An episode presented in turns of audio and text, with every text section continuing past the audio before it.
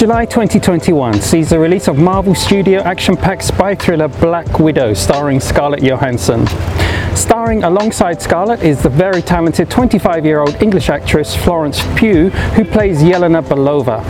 During a fight scene between Black Widow and Yelena, a very cool Casio G-Shock can be seen on the wrist of Yelena. Ironically, after this fight scene, they team up together to save the world. The G-Shock looks like a DW 5600 with an all-black case and all-black resin band. It looks very much like a DW 5600 BB-1ER, but the one Yelena is wearing doesn't have a negative display. It's possibly a limited edition or perhaps even the module was swapped to stand out more on camera. See links in the description below. I really enjoyed Black Widow and it was fantastic to see a very cool affordable G-Shock making an appearance in this huge $200 million budget movie. Thanks for watching, have a great day and I'll catch you on the next episode of Cool Watch Reviews. Bye for now.